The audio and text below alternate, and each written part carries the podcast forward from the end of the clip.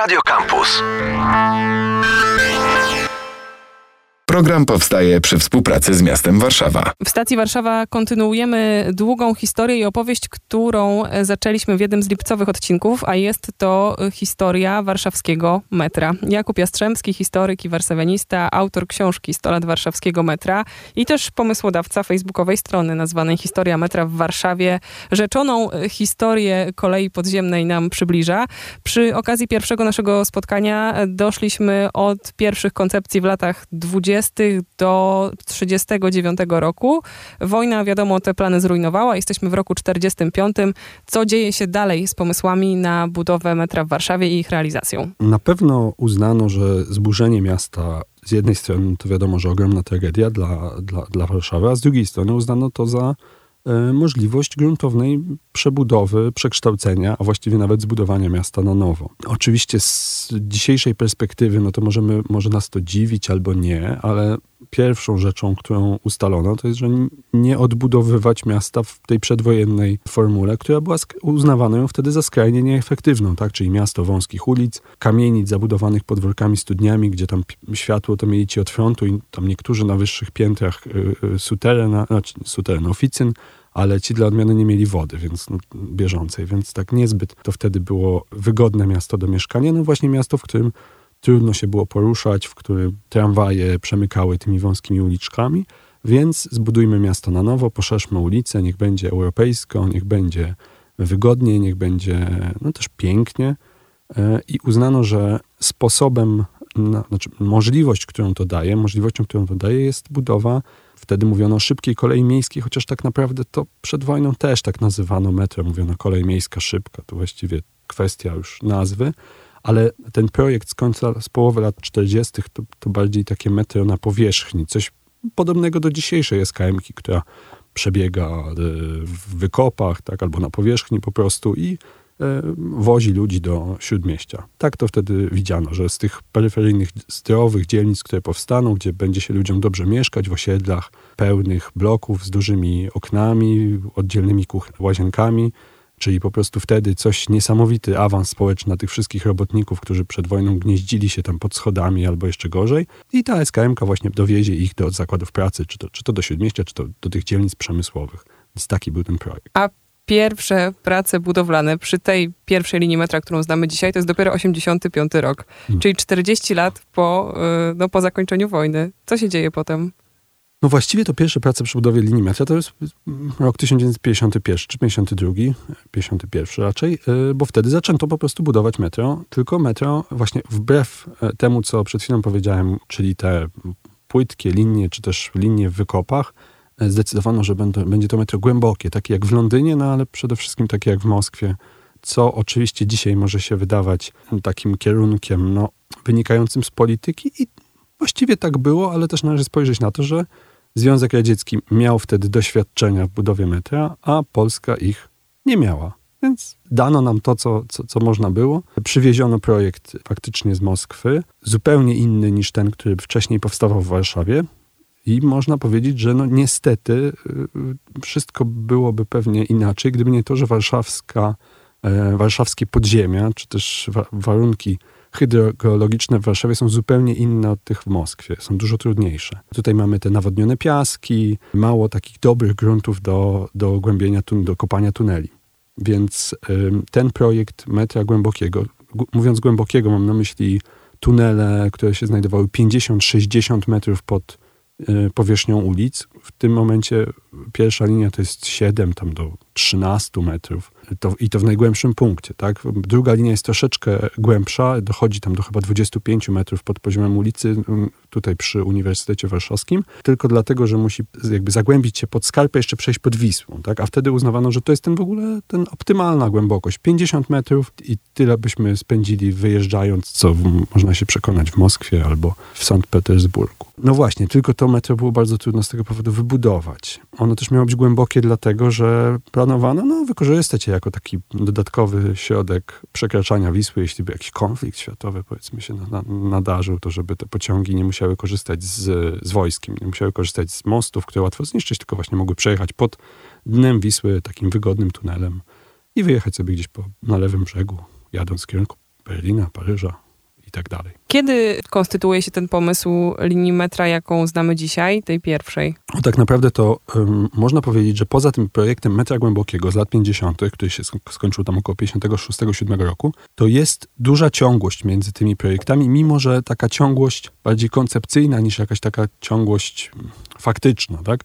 Czyli gdy w tysiąc dziewięćset osiemnastym roku planowano metro, to ono miało przebiegać pod ulicą Marszałkowską, tak jak dziś. Kiedy w tysiąc dziewięćset dwudziestym siódmym roku robiono badania gruntu do tego, żeby sprawdzić, jakie tam są warunki pod ziemią, to badano głównie pod ulicą Marszałkowską. Kiedy w tysiąc dziewięćset trzydziestym ósmym roku robiono ponownie takie badania, znów badano głównie pod Marszałkowską, tak samo w tysiąc dziewięćset czterdziestym siódmym roku. Metro głęboki tutaj faktycznie troszeczkę się jest, jest jakby osobnym bytem, no bo ono było przywiezione, z, ono było zewnętrznym projektem, ale jeszcze gdy budowa trwała, w latach pięćdziesiątym, pięćdziesiątym szóstym, pięćdziesiątym ósmym roku stworzono projekty jednak metra płytkiego. Planowano, że tam też sytuacja się zmieniała, polityczna, śmierć Stalina, dojście Gomułki do władzy, to wtedy było y, ważnym jakby krokiem, na, postrzegane jako drogę do niezależności Polski, powiedzmy, no jeszcze w ramach mo- może tego bloku, ale nie tak jak wcześniej, zupełnie y, pod kontrolą Z S R R, więc w latach późnych pięćdziesiątych zaczęto planować budowę linii metra płytkiego i ona miała przebiegać pod ulicą Marszałkowską, a tak konkretnie to ze Służewca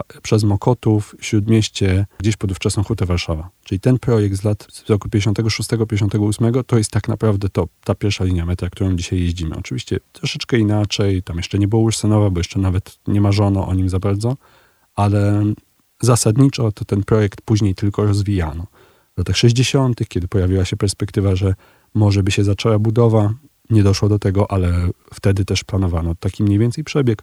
Później w latach siedemdziesiątych, kiedy tak naprawdę powstały najważniejsze dokumenty dla, dla, tej, dla budowy pierwszej linii, no bo ona została zbudowana w latach osiemdziesiątych, dziewięćdziesiątych, ale było to możliwe. Szybkie rozpoczęcie budowy w latach osiemdziesiątych było możliwe tylko dlatego, że w tysiąc dziewięćset siedemdziesiątym piątym roku powstały takie założenia techniczno-ekonomiczne pierwszej linii metra, gdzie to po prostu był taki, można powiedzieć, no, podręcznik tego, co i jak budować. I później w latach osiemdziesiątych, bo nie doszło do tej budowy, nie, nie, nie, nie, da, nie dostała ona zielonego światła, no bo też ze względu na koszty, to już była druga połowa rządów Gierka, więc, więc pieniądze się zaczęły kończyć. No i one się tak kończyły, kończyły, później fala strajków, wiadomo, stan wojenny, no i generał Jaruzelski, żeby jakoś tam zaskarbić sobie, przychylność mieszkańców miast, mówi, że w Łodzi i w Warszawie powstanie metro.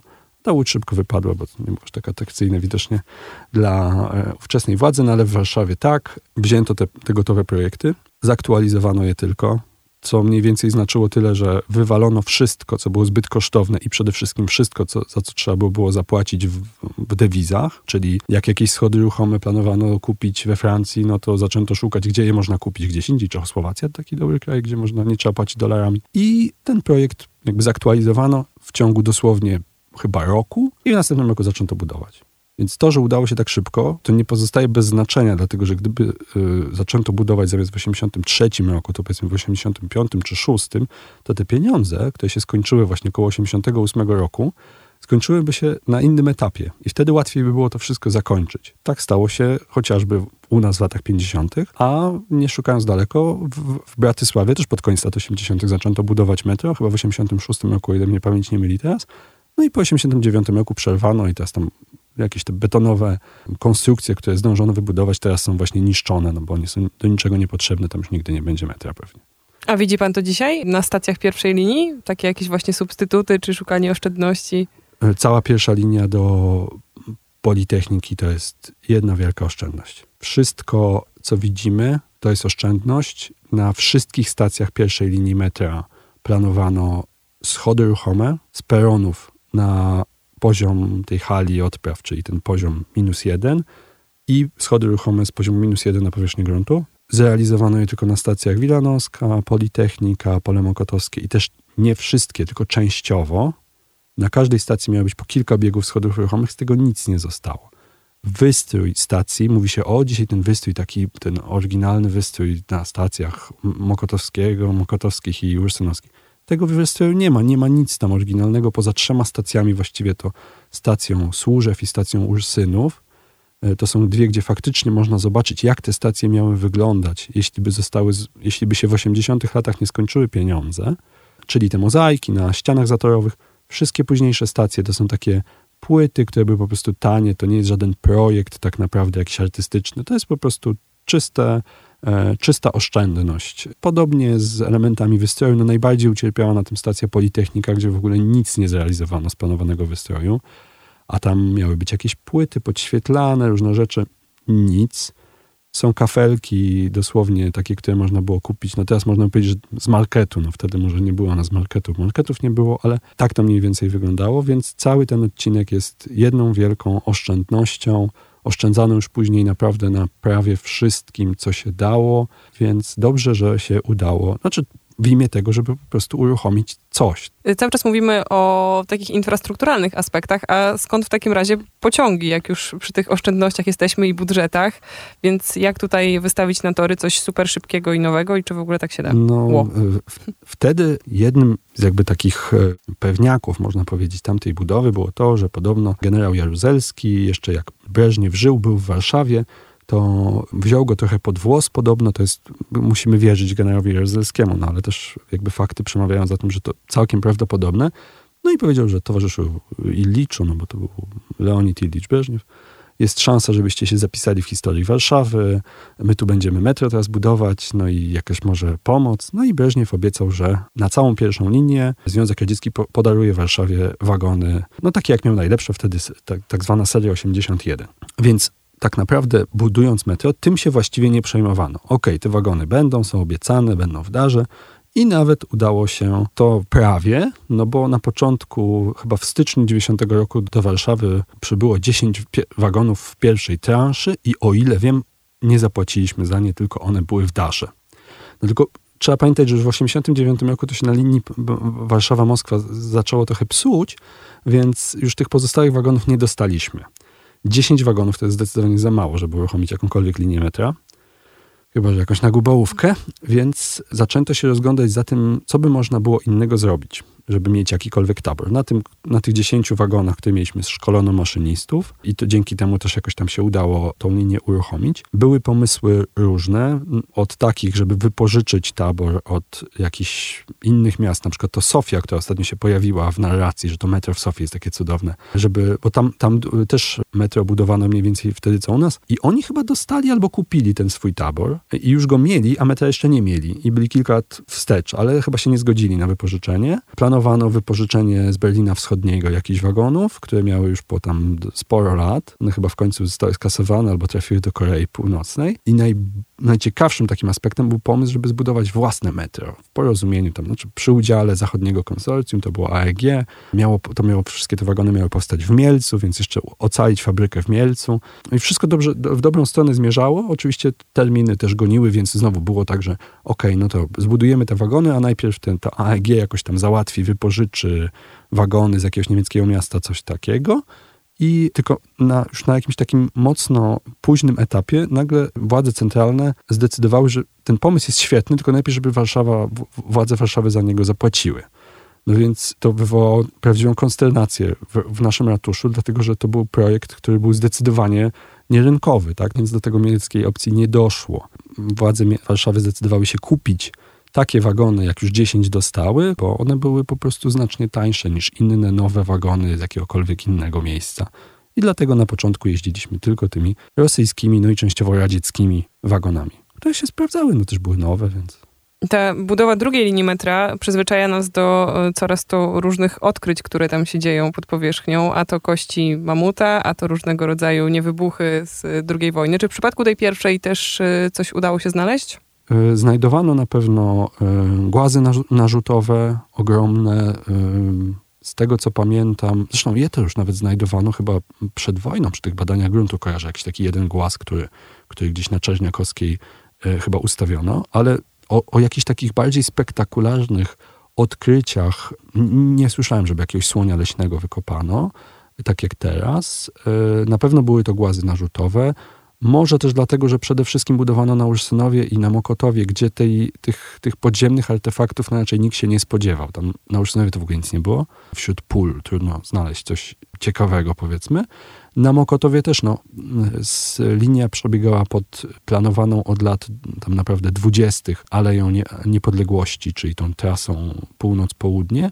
Więc tam też w tym obrębie, gdzie kopano, raczej nie było, no nie wiem, jakichś pozostałości, ani piwnic, do których też się dokopywano na drugiej linii, gdzieś tam na Woli, ani, ani jakichś takich y, artefaktów. No nic, nic takiego nie przychodzi mi do głowy. Przy budowie pierwszej linii na Żoliborzu natrafiono na taki tunel prowadzący od Cytadeli do jednego z fortów na jej przedpolu. Został zabezpieczony. Nie przypominam sobie, żeby tam jakichś innych jakichś bardziej spektakularnych odkryć. No też wtedy po prostu pewnie tego to, tak nie nagłaśniano. No to teraz jest ciekawostka prasowa, że na linii metra znaleziono kości słonia leśnego i można się tym pochwalić i temat w mediach żyje, więc wtedy to było troszeczkę inaczej. Chciałabym, żebyśmy skończyli na tym siódmego kwietnia dziewięćdziesiątego piątego roku, czyli wtedy, kiedy metro rusza. Czy, no, to na pewno jest wielki dzień dla Warszawy, ale czy, nie wiem, to jest jakoś takie analogiczne święto względem innych ważnych dni w historii stolicy? Myślę, że y, na Ursynowie to powinien być dzień wolny od pracy w ogóle. Naprawdę. Y, tak się zmieniło y, życie Ursynowian. Oni do, dojeżdżali przez jeszcze w latach dziewięćdziesiątych do Śródmieścia po godzinę, jak nie więcej. Y, ja wtedy mieszkałem na, na Mokotowie i też przyznaję, że no, jak w dziewięćdziesiątym piątym roku, to ja miałem dziesięć lat i, i byłem z, absolutnie przekonany, że mieszkam daleko od centrum miasta. Dlatego, że mieszkałem nad, właściwie nad całą stacją Racławicka, że żeby dostać się na skrzyżowanie Jerozolimskich i Marszałkowską, to najpierw trzeba było piętnaście minut iść piechotą na przystanek tramwajowy, który był na ulicy wczesnej Komarowa, czy też Wo- Wo- Wołoskiej dzisiaj. No i jechać tym tramwajem do, do, do tego Śródmieścia, tam jeszcze te objazdy wszystkie, no bo kopali te, te metro. Więc to trwało długo. A potem okazało się, że yy, no, Ursynowa- Ursynowianie to mają do Śródmieścia, do stacji Politechnika powiedzmy tam niecałe dwadzieścia minut, a, a ja mam sześć. Więc to na pewno duża zmiana w dojeździe. Myślę, że w pozostałych częściach Warszawy to nie, nie było aż takie wie- wiekopomne wydarzenie, no bo jeśli ktoś... Znaczy ta Politechnika to już był taki skraj Śródmieścia, więc, więc raczej wtedy przecież nikt nie jeździł na Służewiec, żeby tam pracować, bo... Tam były tylko zakłady, więc no, wydaje mi się, że to dziewięćdziesiąty ósmy rok, to kiedy metro dotarło do, do centrum, no to faktycznie taka już zmiana. Wtedy można mówić, że w ogóle było tej pierwszej linii pół, a wcześniej to tak prawie pół. No i do dwa tysiące ósmego roku, wtedy ostatnie stacje na Młocinach i na Słodowcu. Tak, to już też, to też bardziej już taka symboliczna data ukończenia tej pierwszej linii, no bo też nie oszukujmy się, kiedy, kiedy metro dojechało na Młociny, no to no też tak już Huta Warszawa w sumie niezbyt była takim pracodawcą, już, już wtedy się też inaczej nazywała, no nadal istnieje oczywiście, no ale wcześniej no to wiadomo, że już w latach pięćdziesiątych mówiono, że ten, ten powstanie przystanek metra przed Hutą, żeby dowozić robotników. No a później to zaczęło, jakby straciło na znaczeniu, więc chodziło bardziej już te, ta data właśnie ukończenia pierwszej linii, a nie, że można było właśnie dojechać na te Młociny, gdzie no tak, to podobnie jak, jak ten Ursynów, no też jak ktoś dojeżdża ze swojego miejsca zamieszkania do Śródmieścia, to czy tam na Ursynowie są cztery stacje czy pięć, to, to nie jest dla niego aż takie istotne. A przejechanie przez Śródmieście, no to już co innego, to jest, to jest wygodne. Jakub Jastrzębski przybliżał nam historię metra w aż dwóch odcinkach Stacji Warszawa. Jeśli chcecie nadrobić ten pierwszy, polecam sprawdzić podcasty albo na naszej stronie, albo znajdując kanał Stacja Warszawa na Spotify. Bardzo dziękujemy. Dziękuję bardzo. Program powstaje przy współpracy z miastem Warszawa. Radio Campus. Same sztosy.